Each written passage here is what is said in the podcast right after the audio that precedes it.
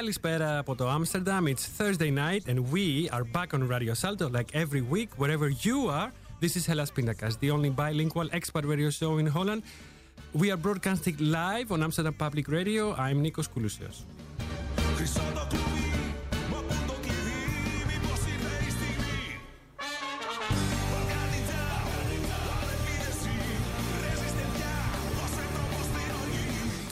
There's more than uh, one way to tune in to Hellas Pindakaas every Thursday at 9 Dutch time. If you love the conventional radio and you live in Amsterdam, you can catch us on 106.8 FM, Radio Salto that is, and on cable at 103.3 only in Amsterdam. But if you don't live here, you can always catch us online via our website hellaspindakaas.com slash en by clicking the Listen Now button at the top right corner of the page.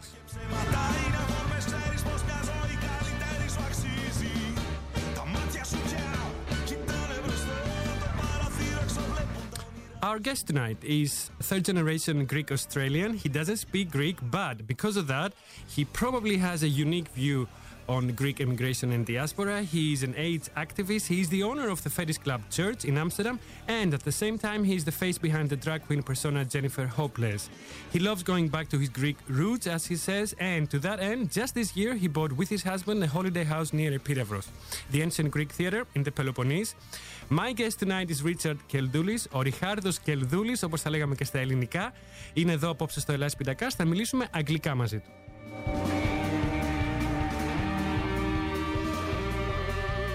If you're on social media, go on and grace us with your comments or your questions for Richard on Hellas Pitakas on Facebook. Go on now to our Facebook page and post your comment as a new post, not a message, a new post, or talk to us on Twitter using hashtag Hellas Pitakas and hashtag Club Church. Για να επικοινωνήσετε τώρα μαζί μα ζωντανά, μπείτε στη σελίδα του Hellas Pitakas στο Facebook και ποστάρετε το σχόλιο σα σαν νέο post στη μέση τη σελίδα. Και κάτι τελευταίο, το κομμάτι που δίνει μουσικά την έναρξη τη εκπομπή, αυτό που ακούμε τώρα, ανήκει στου Μπαίλτη, λέγεται Balkan Ninja και ευχαριστώ την μπάντα που μου το παραχώρησε για το Hellas Pindakaas.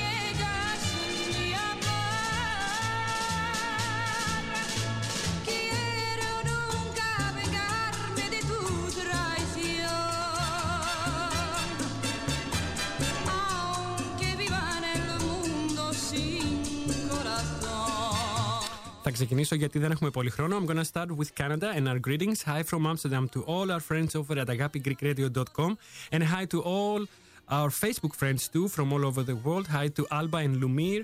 Hi to Jose Noriega Ariaga. Hi to Robin, Dave, Franz, Vilo, Joe, Allen, Damion, Gustav and Yoav. Χαιρετίσματα και στη Γιώτα Μπαρόν, στη Μαριάννα Φωτιάδου, την κοινή μας φίλη εδώ, στον Σπύρο, στην Εύα, στον Αντώνη και τους Super Greek, στην Τέτη και τον Γιώργο, στον Κωνσταντίνη Κουκιά, στον Παναγιώτη, τον Πασχάλη και φυσικά στον ανεκτήμητό μου συνεργάτη, τον Art Director Νίκο Δούλο.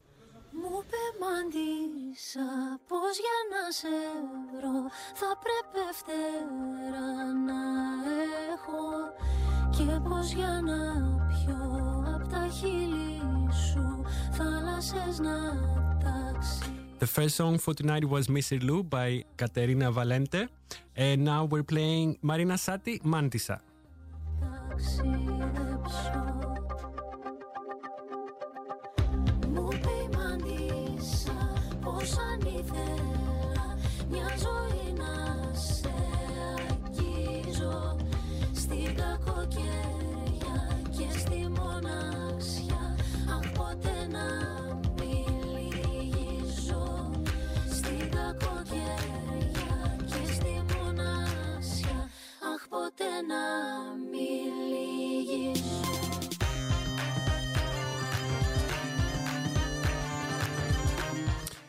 Last thing before we start with our um, conversation with our guest for tonight.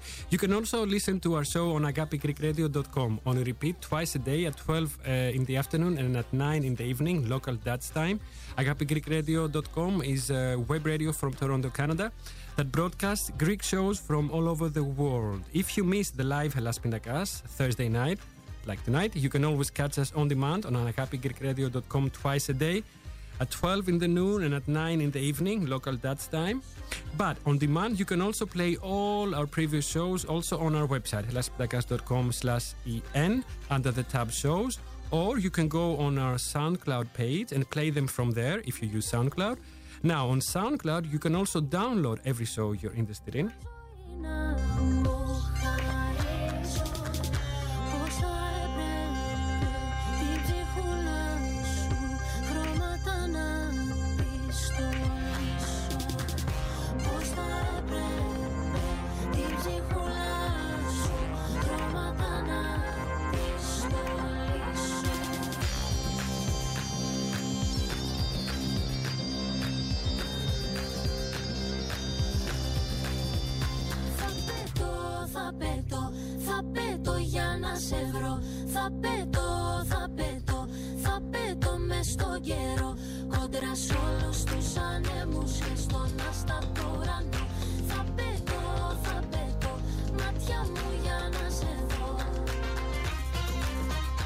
So, hello, Richard. Welcome. Hi. Thank you. Welcome, welcome to Hellas Pindakaas. Thank you.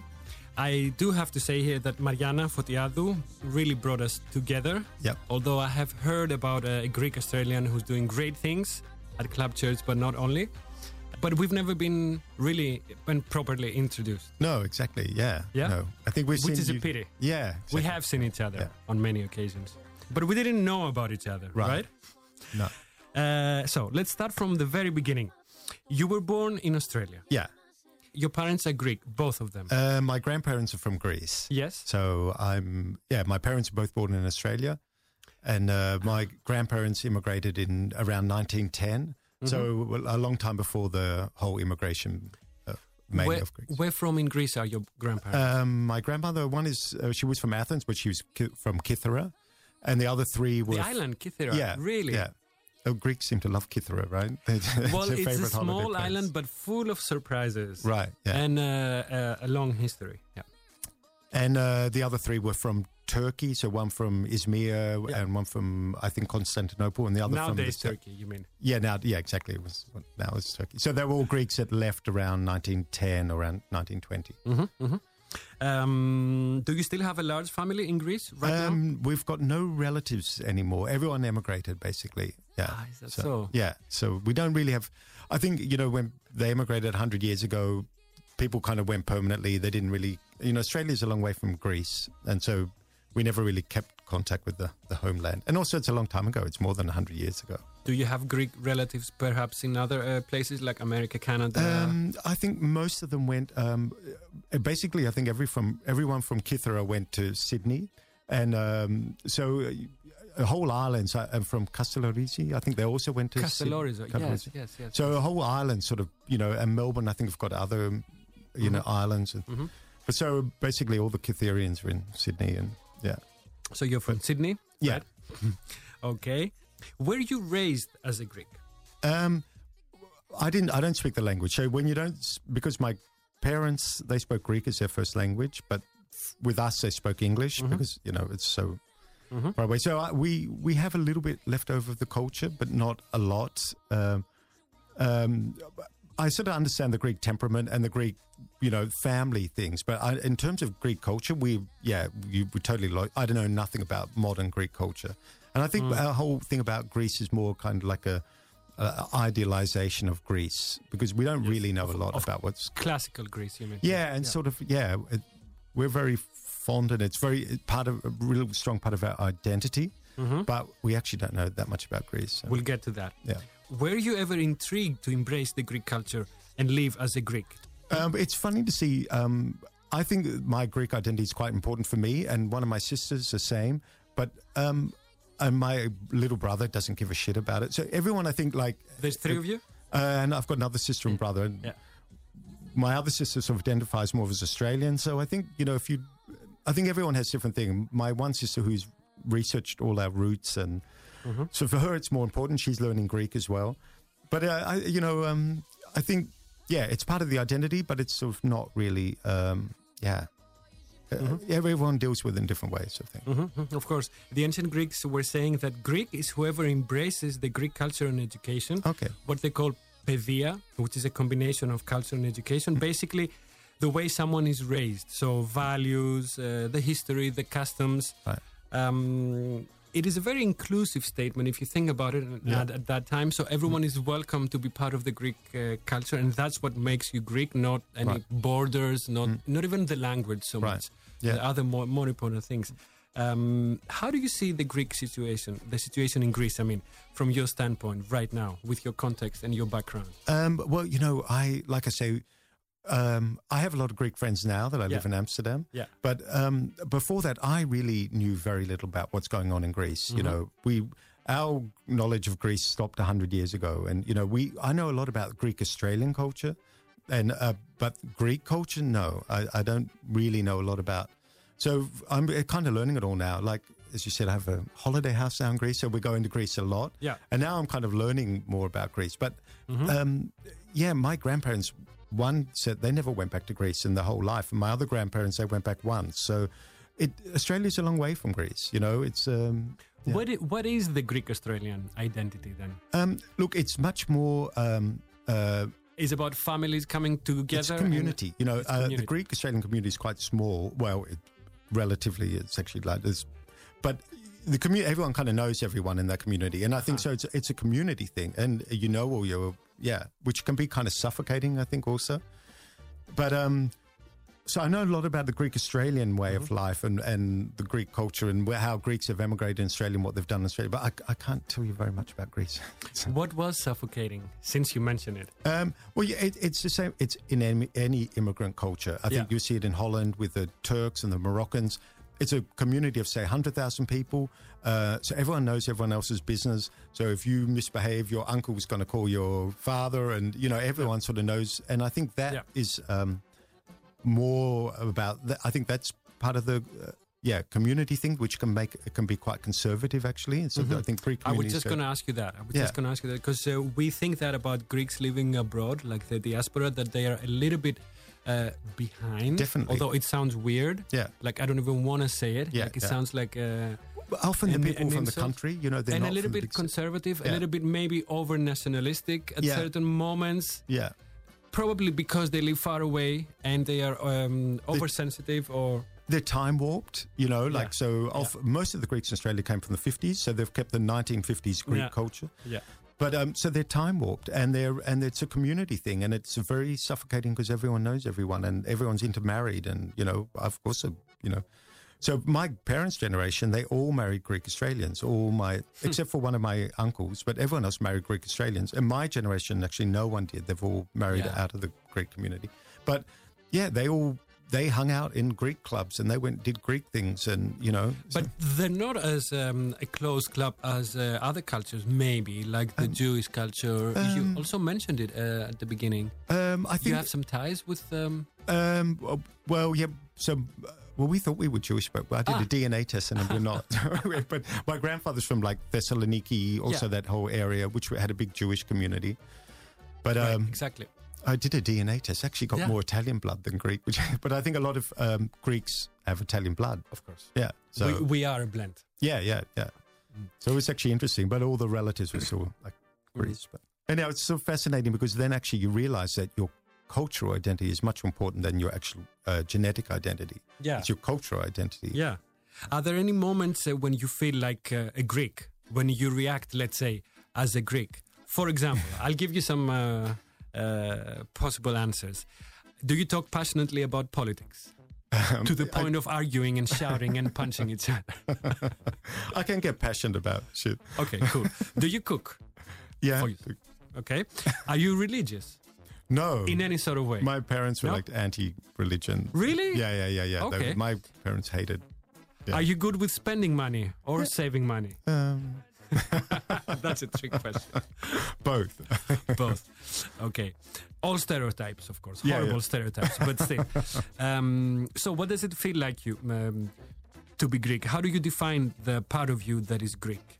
I think we do have. you a- celebrate Greek holidays? Let's say. well, that's funny. Let's make it specific. Yeah, like um, well, Easter, Greek Easter is basically the last thing.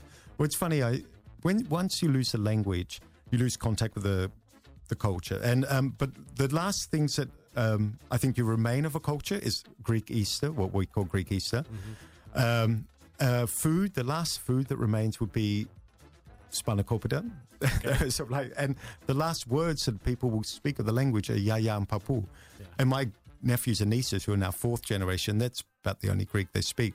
And that's actually the last things that remain. Of, but the the temperament and the mentality, yeah. I, my father had a fiery Greek temper, and so I understand the Greek temperament. I understand the Greek way of life, you know. hmm But um, Are you also like quick tempered? Are you uh, I have a bit of a Greek temper. Yeah, you, you do.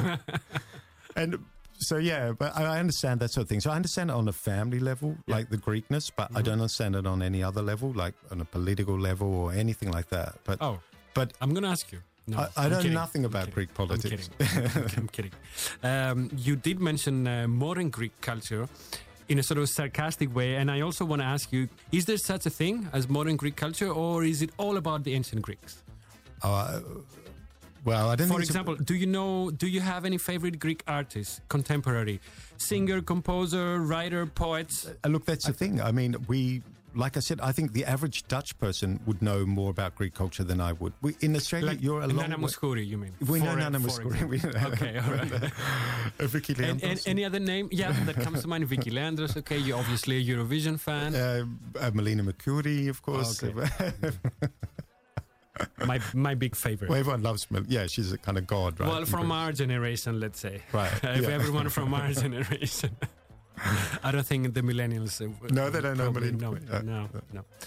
But you know, th- yeah. So we we're disconnected from the, you know, the Greek culture. Yeah, Yeah, there used to be a Greek show every once a week. with Effie.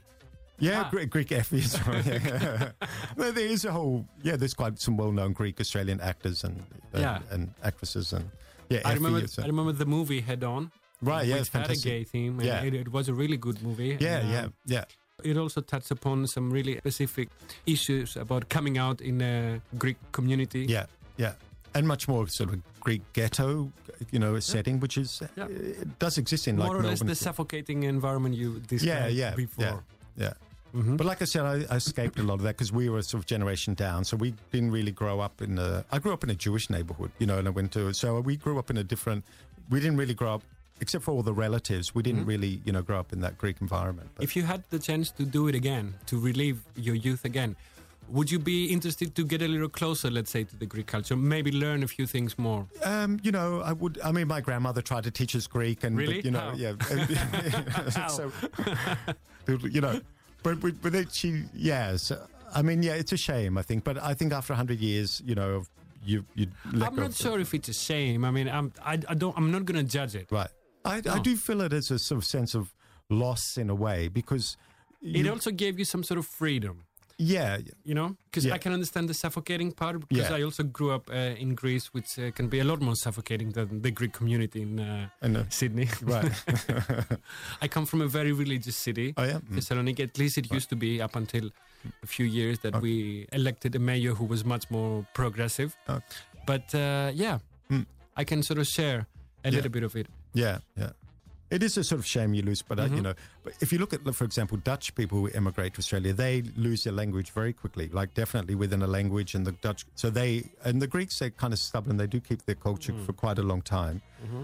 But it's also because Greek culture is quite different from Australian. Australian culture is sort of British culture. So Greek culture Yeah. and British culture are quite different, really. Whereas Dutch and British quite similar. And since you said that it's a shame, are you trying to make up for it by uh, going back to your roots? Learn- you learn Greek and uh, like- learning Greek and getting a house and Yeah. near an ancient theater, yeah, right? Definitely, yeah. and it's funny, and it's sort of like I'm sort of un, yeah, working out this sort of puzzle of the language that I've always sort of heard in the background but never really understood, and Yeah. so it's, it's so fascinating, yeah. Although um, all of us are a little bit Greek, Yes. right? In a, in the Western world, I mean, Right. Yeah. because we've all had a little bit of the ancient Greek, at least, or classical Greek values and Yeah. customs and democracy and philosophy. Yeah. So we are a, a little bit of Greek. You don't need to be. And the language, of course. you yeah, know. of course. Now, can you sing just a couple of lines of a Greek song you know and like? Ένα μύθος να σας πω που το μάθαμε παιδιά. yeah. How about that? Does Yeah, that make sense? Right, right. It was from um, Nana Mouskouri, I think. Good for you. Were you prepared? no, I wasn't. You're very quick. Okay. Now, last two questions because we're almost uh, getting close to the first half of the hour. What about the Greek situation? I asked you before, but I, I didn't make it very clear. What about the Greek situation now, like with the crisis, the last uh, 10 years actually? We've been uh, yeah. on this memorandum, Dominimonio. Uh, what do you think of that? If you have an opinion, but what I really want to know is what do you think the Greek diaspora can do to help Greece, or do you believe that the Greek state is not doing enough to actually support the Greek diaspora worldwide because it can go both ways? Mm. I don't know. I mean, like I say, we're, yeah. Uh, I don't know. I don't know enough You about have heard, you have heard what went on Yeah, yeah. Yeah. What do you mean the in Greece with a with the a crisis, yeah, with, of a, course. with a Euro course. crisis. Yeah, yeah, yeah, So yeah. tell me how you feel about it. It's about it. horrible to see it, and I think uh, I, what I noticed, I found living in Holland Yeah. that suddenly the Greeks are like, you know, in the middle of the crisis. They were stigmatized. Exactly, which is weird. It went from one, one day, from yeah, Turkish for- to Moroccan to the Greeks were Yeah. the bad guys. I've sort of forgotten that now, but yeah, it was it was funny, and I, you know, obviously took the Greek side and hated what happened to Greece and the way they were treating, you know, treating them like, uh, yeah, punishing them basically. Mm. So it was horrible. I think, and I think it's really done a lot of damage. Of course, I Mm-hmm. think Greek society's like yeah, fallen apart a lot. So What So, do yeah, your. What do your Dutch friends say when when they hear that you're actually Greek? um, yeah, I know we pre look. Greeks generally have a good reputation. Uh, people like Greeks Yeah? generally. right? Really? yeah, Really? you don't think so?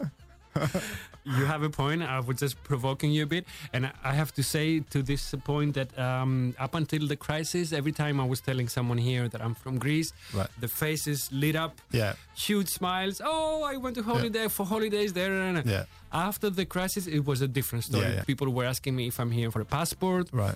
if I need this, if I need you that, your if, if I have money yet to pay my rent and my taxes and all right. that. But is that still like that now, or has that changed? Uh, I see it changing Yeah, yeah. slightly. I mean, I think that yeah was a huge impact, and I, I that it really struck me as well. The, suddenly, the Greeks were the, the bad guys, and whereas before that, yeah, it's a lovely place to go on a holiday, but you know, it was not. Yeah. But yeah. Okay, we're halfway through. We're gonna take a little break, listen to some music, and we'll be right back with Richard Keldoulis. Uh, we're gonna play another Greek expat oh, from Cyprus. Actually, okay. we all love. We lost him a few years back, but he will always be in our hearts. You know who I'm talking about.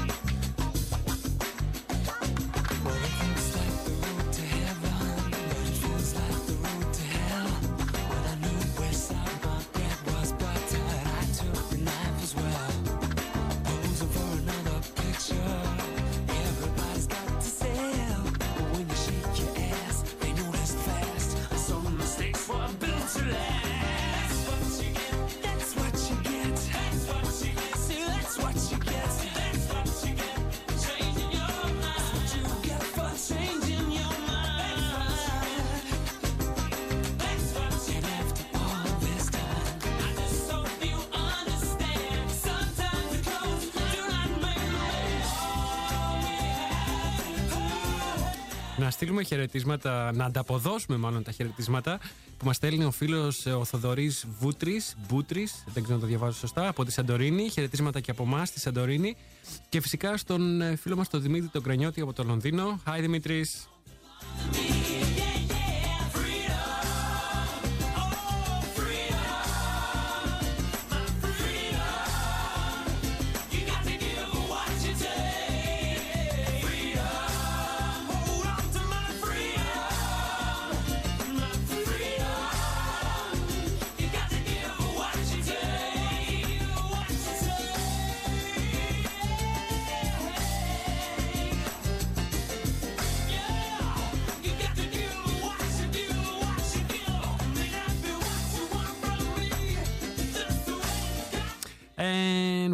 Back. I'm sitting in the studio with Richard Keldoulis talking Greekness uh, so far, and so we shall continue.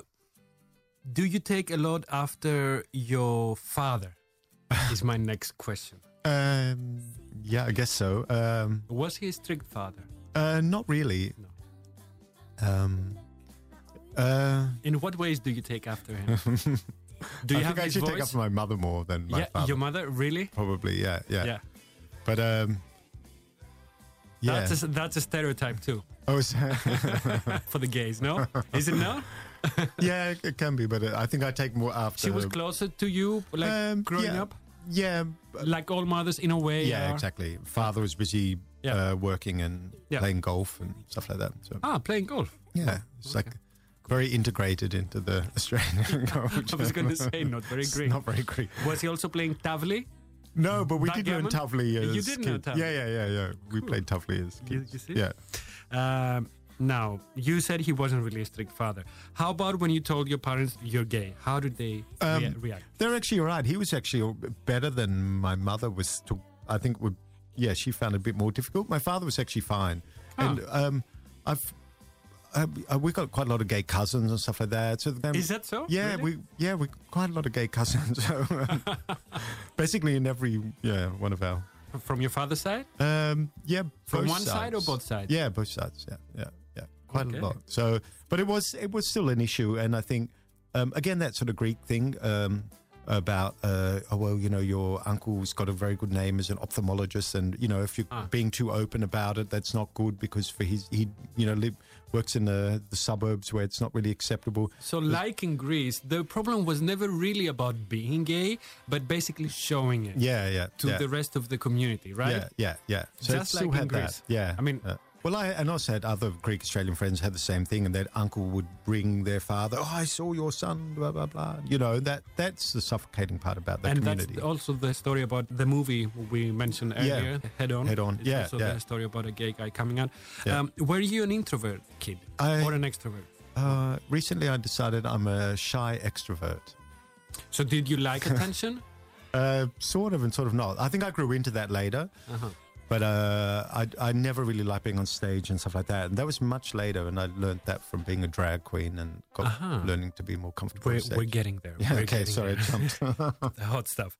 What did you want to be when you were a boy? I studied uh, medicine, so I actually became a doctor, and I did. Before that, when you were a boy, what did you want to be? I thought I wanted to be an architect, but I Oh, okay, all right. Okay. then I did a thing, and they said I've got really bad spatial. Uh, I'm really bad spatial. Um, uh, what like do you call it? skills? And, yeah, uh, exactly. And I yeah. thought, yeah, okay, you need that to be an architect. So, and I came from some environment where everyone like became doctors or lawyers, or Also, a typical Greek sort of thing. Greek thing, At, yeah. at least they aspire that Yeah. their children will uh, exactly. become Yeah. something like that. My mother always wanted me to be a lawyer. Oh, yeah? For example, always. Oh yeah, yeah, Yeah. yeah, yeah. that whole Yeah. pressure, and and the Greek culture, I think, was very much like studying and and getting ahead and Mm-hmm. all that, and especially from immigrant culture. I think my father grew up like quite poor, and so but all his brothers and sisters became successful, and and uh, so the, there's that that immigrant thing, and um, and my grandfather on that side was a successful businessman, so we've also got that like business side is very Yeah. important, which is very immigrant. Were you artistic? And uh, I have another Artistic or autistic? artistic. Oh, artistic. and uh, who did who did you idolize as a young gay boy? Um, I want to ask. Hmm, who did I idolize as? Oh, that's Be a, honest. It's a long time ago. I don't know. I Uh, again, be honest. Who did I idolize? Oh, no, really, it's a long time ago. I don't remember what I. Okay, I was sort of we'll leave that- artistic, but not really. Yeah, Maybe you didn't really idolize anyone. I You did, so- but I you can't were sort think of a of- free spirit. I was free spirit. Let's just call it that. Were you like uh, I think I was a strange child. take that guy? Take that. Um, I'm just just yeah, take a- that. I, Spice Girls. I don't know. No, I'm I'm a bit older than that generation. I'm Don't like say that, Richard. Come on. Spice Girls. No, that was like way way later. Okay. Okay, so let's make the jump from Australia to Europe. Yeah. How, when, and how, and why did that happen? Um, I didn't want to live in Australia anymore. I'd sort of like I I was a doctor and I left medicine and I didn't know what I want to do with my life. I was like 23, and uh, so I moved around Australia for a bit, and then I decided I didn't want to live in Australia anymore. So I went to Japan. I taught English, and then um, my visa ran out there, and I was basically like, well, where do I want to live? My didn't want to go back to Australia. I didn't want to live in Asia anymore because it was just too difficult. And then, uh, so my brother was in Holland at the time. So that's, and then I'd been to Holland once and I knew it was going to be a very liberal country. And uh, that's sort of why I came here because uh, I came here, yeah, for the liberal climate. And uh, he ended up going back and I ended up staying. And I met my boyfriend about six months after I moved here. And that's why, I, What year? More uh, less was that? 1990 I came. Right. How was Amsterdam when you first arrived here? Was it everything you would hope it would be? Um, you had hoped it would The be? gay scene was pretty big, and it still is. But in it, and there was a lot more. Um, a lot more gay bars, and a lot of them have closed down. But I think in a lot of Western countries it's happened. So it was pretty liberal. Um, the fact that I didn't know many people here, I could be who I wanted to be, and I could develop my own. I, I think that was for me more important. I didn't. Here I can be who I wanted to be. In Sydney, I was still had that whole thing of So freedom was something Definitely, you yeah. could have here yeah, more than uh, back home. yeah, and that's I think a lot. How do you define freedom as a gay man? Um, oh, you know, um, uh, being open and uh, sexual freedom's important to me. Um, so I dived into the dark room scene here and the, and the clubs and the saunas and the. Uh, uh, that's really important part for for me and and um, But you were also quite vocal from the start, more or less. Is it true that you started the Gay Info Point? I started Pink Point. That was in nineteen. Pink Point. Yeah, yeah, down at the Homo Monument. It was in Yes, ninety eight. yes, yes. Yeah. I saw a little video about it. Oh yeah. Okay. Yeah. And you called it, uh, you were calling it, at least at that time, a monument of visibility. Right. So my question was, there was not enough visibility at that time Um, no. Um. I, in Amsterdam? No. That Was it something uh, that it was missing? That Uh, we were there mainly for the for the Homo Monument. Yeah. So yeah, so the Homo Monument I always thought was badly signposted and not very visible. And we had the opportunity to start a kiosk there that someone could arrange licenses and stuff. And also for me, it was also like, yeah, that's a good business opportunity as well as being, you know, I could see you could run that as a business. And yeah. and um, so that was yeah where I started basically. But we started organizing events at the Homo Monument back in like from '95. So the first few years I was not so involved in the gay community, and then we sort of got um, somebody sort of headhunted us, and we started then organizing. My boyfriend, my husband now, and I and I started organizing events at the monument, and then we sort of got more involved involved in organizing gay parties. So those were your first steps. May I ask, before we get to that, what did you do for work when you first moved here? Mm. It would be interesting to know, you know, as an expert, you know, just moving here, what was your first thing you you, I, I you taught did? English because yeah. I'd, I'd, I'd been teaching English in Japan. So the first Yeah. thing I did, I actually worked for the same company. I found looked them up. They had an office Ah, here, and cool. so even though I'd got fired in the office in Tokyo, they didn't know that. It's a new world. It's Amsterdam. so yeah, I started teaching English, and and then uh, later on, I even worked in a hotel. I didn't know what I wanted to do, and then we started organizing things, and then I realized actually what I'm good at is organizing and producing events. And uh, so we got from there into organizing events. How old were you when you Uh, came to Amsterdam? I was 28. Yeah. 28. Yeah. Right. Now, tell me about Club Church. Um, We'll skip forward a few uh, years, decades. decades. Decades. Uh, how did that come about? You did sort of mention the start, the first few steps yeah. towards doing something in the gay nightlife. Yeah.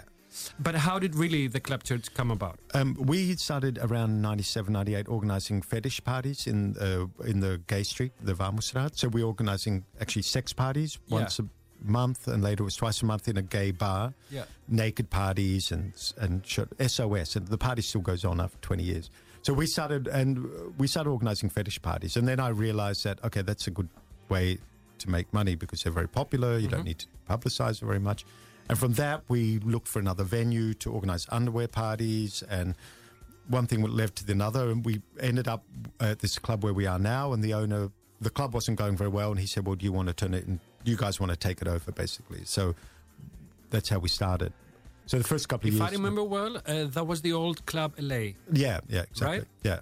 So there was like a struggling club that had just event, renting it out to anybody, and then we took it over and became like a. We had a like a strong image of organizing theme parties. So we every night we'd had a different theme party, naked or underwear, or just regular dance party, drag queens. And was it like a business from the beginning, or was it more like a community project? Um, let's say we didn't make when any. you started. We didn't make any money the first few years, so I guess you can, can't really call it a business. Well, not a successful one, but um, but we didn't know. In the first few years, we just sort of managed it, so we lost some money on somebody somebody else's money. So Mm-hmm. it's a great way to start a business, lose someone else's money, and then after that, it started taking off, and then we bought the business, and Mm-hmm, and um, but uh, yeah. Uh, so that you know, and it just went from one thing to another. And then five years ago, we opened the gay sauna as well. Yeah. Uh, I wasn't going to ask you about that because we have so many things to talk about, but it's good that you mention it. It's, good for the people to know how many different things you're doing and you're into it.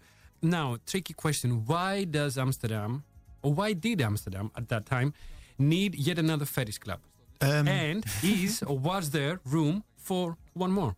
Definitely, because Really? uh, yeah, the the gay fetish scene is quite um, not only in Amsterdam but everywhere is a bit old and um, It's also- getting smaller and smaller. it's getting smaller. Uh, it never changed. You know, the up until oh, AIDS. uh, So people were doing the same thing over Yeah. and over and over again. Well, you go to any fetish club in the, all over the world, and most of them are exactly how they were in 1985. No one's really updated anything because after AIDS hit, no one invested in it. Everyone sort of people started moving on. Then the internet came, so most fetish clubs actually really time warped and really, uh, yeah, not very interesting. So there definitely was room to do a fetish club based on theme parties. What we did, and it's something new, and we don't also not really strict like old school fetish, but we are open to more different kind of things. And fetishes change as well. You know, I noticed that you also do workshops.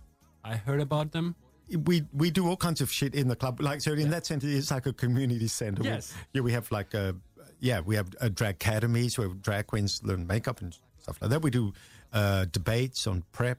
Uh, we've we've done chemsex debate just a couple of weeks ago. So we we are a community thing, and I think that's the strength of churches. It's a fetish club, but we're relevant outside just the fetish scene. We're also relevant actually for the whole gay scene and even uh, for Amsterdam itself. You know. Are you a night person yourself? No, I'm a morning No? person. So You it's are a terrible thing person? to. Yeah, Really? I should not run a club. I'm a morning person. Okay, then next question comes naturally. How tough is it running a fetish club? Um, well, And are the standards much higher than any other club? no, it's easier than any other club. Really? That's a secret. How yeah, it's a lot easier because like health issues, you know, hygiene issues, all these things. Um, that's fine. Um, we- you know, we have really good contact with the health department. We always have. That's always been really important. We've always we're the only fetish club in Amsterdam that's always had condoms, lube for free all over the venues. Through uh, uh, uh, so I, we've always worked with the health department. So that's been really important. And um, so anything the health department wants, we do it. If there was a hepatitis A uh, outbreak, then we would publicize it. Like they want us to publicize it on the website. People get vaccinations. So I think we've we're like the best boys in the class in Yeah. terms of working with the health department. And but a, a general club like a nightclub, that's a hard way made to make a buck because you only open usually Friday, Saturday night for eight hours, or it's a hard way to make a living. But a fetish club, people want to have sex, or you know, not only the weekend. So we're open Tuesday to Sunday.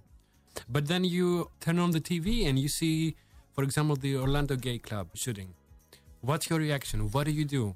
Um, oh, that was kind of scary, and, and people asked about stuff like that, and uh, well, you, know, just carry on. What are you going to do? Get Did you have to take any precautions, any extra Um, measures, do something about it? I know uh, we had a meeting with the mayor. That was just before Gay Pride, and and um, and they kind of reassured everyone that kind of the things that they uh, security measures that they do with visible and invisible security measures. Yeah. So, count the city is pretty on top of all that sort of stuff. They aware of like Gay Pride can be, uh, you know, a target and stuff like that. So.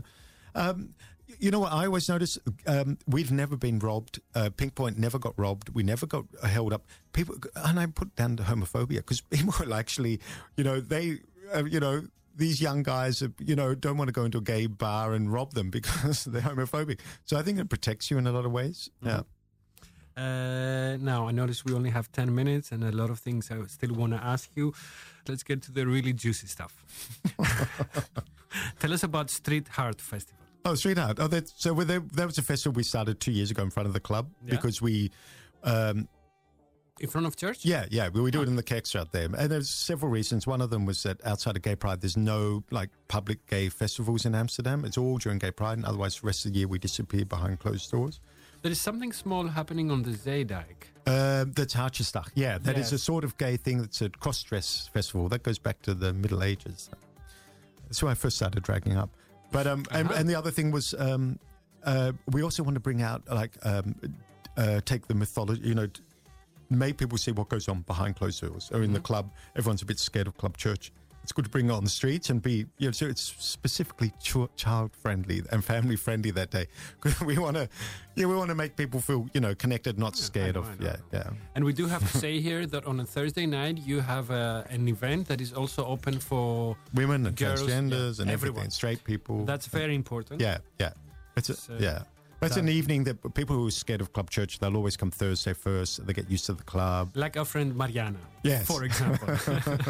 and we're doing we're actually opening up more and more parties uh, to women and transgenders. Oh, yeah? yeah, yeah. So actually, first Saturday of every month is also for women, and so yeah, we were kind of breaking down that gender barrier because it's breaking down anyhow. So Mhm. Now, what should I ask first? Damn, damn, we only have 10 minutes left. Uh, tell me a little bit, a few things about Jennifer Hopelezz. First, I want to ask if um, if she's everything you couldn't be in real life.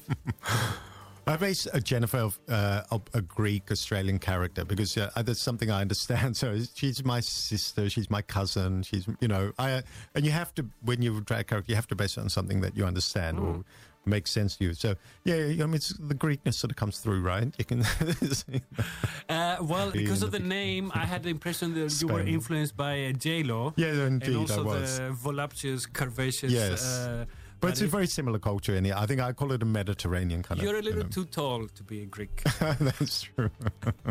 woman.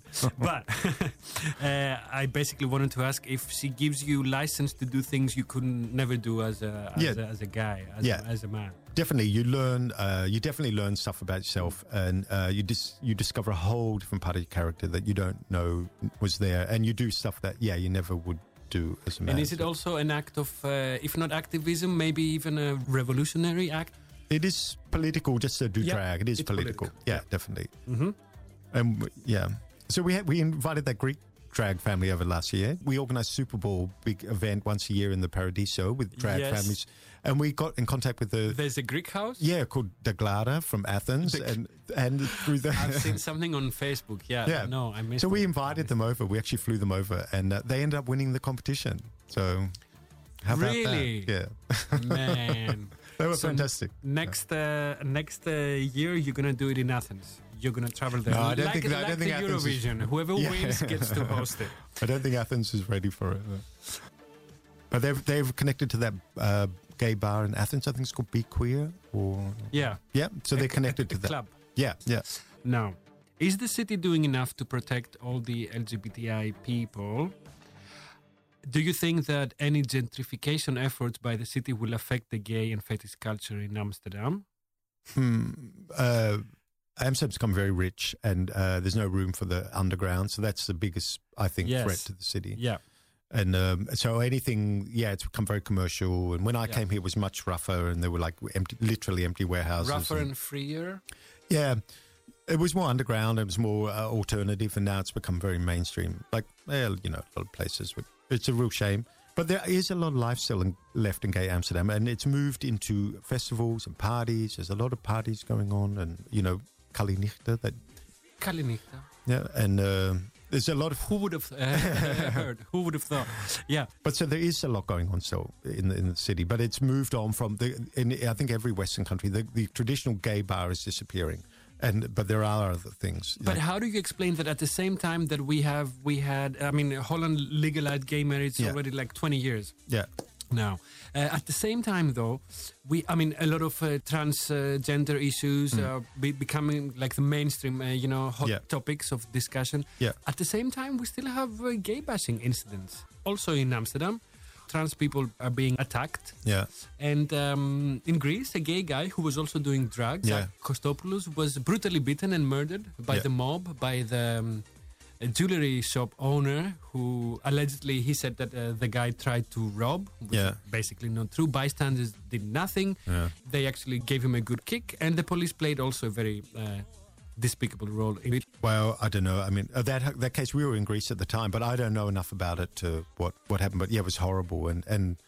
But uh, I, I think you know homophobia has been and gay bashings on all times and all all cultures, and I think that's always been there. And I think in Holland as well, even though you don't expect it, there has been. There's a lot of. It's always been like that. There's It seems like we're making a few steps ahead, Yeah. and then a lot more behind. yeah, yeah. I know. I th- yeah, I know, and it's all very Is fragile. that, the is, is that how progress uh, will always be uh, going, like slowly and like with a lot of uh, I think so. obstacles? Yeah. Yeah, I think so. I- It's yeah demoralizing. I think, but um, it happened. Yeah, yeah. It's um, it's a sad thing, but I don't see it necessarily getting worse in Holland. I think it's got better legally. It's definitely got better. Mhm. Socially, we're getting there, and um, I still think we're the it's the most liberal city in the world, and yeah, and still unfortunately things like that happen here. So. So how do we cure hatred and prejudice? We are living in the in the Trump era. Yeah. How do we do this, Richard? I think please get to know us. each other. I think like the only the way that we can do it is like actually meet each other. And I think if the gays, uh, you know, the gays and the immigrants and all these other groups are set apart from each other, it's not going to help. But I think the only way is like we actually realize we're all in this together. You know. How can you reach out to people who actually want you dead? Um, yeah. Well, a lot of it's I ignorance. saw, I saw the incident, for example, with you trying to get into a, a- Yes. a cab dressed as Jennifer Hopelezz, Yeah. and the guy just simply wouldn't let the doors open Yeah. for you. so well, happened? You were a gentleman by the way. gentlewoman. A gentlewoman. I was shocked. I was shocked. Where is your Greek? I wanted to see the, the Greek coming out of you. Like It was very un-Greek. I know. it was very. Yeah. You were so polite. You were saying to him, "That is not okay." I know. I was so That is angry. not about okay. Yeah. But the thing, what what's hopefully going to happen with that, we're going to. I met him, so literally the following week, and honestly, he he saw me then. He and he suddenly clicked who I was. He came up and he literally hugged me like a long lost brother, and we ended up having a very nice talk. And I met the owner of the but taxi you were company. dressed as no, no, I Richard. came as Richard. Yeah, so it took him a while to realize so who I that's was. important for them. Yeah. Well, and then and that and now we're going to hopefully have a sort of um, uh, declaration. We're going to we're going to sign with the taxi drivers because it is ignorance, and I think. Um, uh, they people don't realize, and that this goes on all the time. And it's it, you know, drag. If you're in drag, or if you're in, look, when I'm not dressed in drag, I never have a problem in a taxi. Whenever I'm in drag, fifty percent of the time you have trouble getting in a taxi, or if you're in leather or whatever. So, yeah, we've got And to. we do live in a liberal city, yeah, right? yeah, I know. We are, And- we are here for a reason. yeah, yeah, I know. But I mean, in other cities, it's probably worse. So that's the only thing. I mean, Australia, yeah, you, you, yeah, you definitely get. Time it's is worse. up. Okay, now, This is it. Time is up. Stay tuned on Radio Salto for some finger popping soul coming right next. Super thanks yeah, to you're my welcome. guest. Thank you, it Richard, was thank you lovely. so much. It was uh, a blast talking with you about Greece and everything else, of course. Good luck with everything you do. Thank you. Καλή δύναμη. Ναι. Κάπου εδώ σας λέμε Χούιενάχτ και ανανεώνουμε το ραντεβού μας για την επόμενη Πέμπτη. Πάντα στις 9 το βράδυ, τοπική ώρα από το ράδιο Σάλτο. Μας ακούτε και σε αναμετάδοση κάθε μέρα, δύο φορές την ημέρα, στις 12 το μεσημέρι και σε 9 το βράδυ από το agapigreekradio.com. Καλό Παρασκευό Σαββατοκύριακο σε όλους. Don't follow the care. Do do it.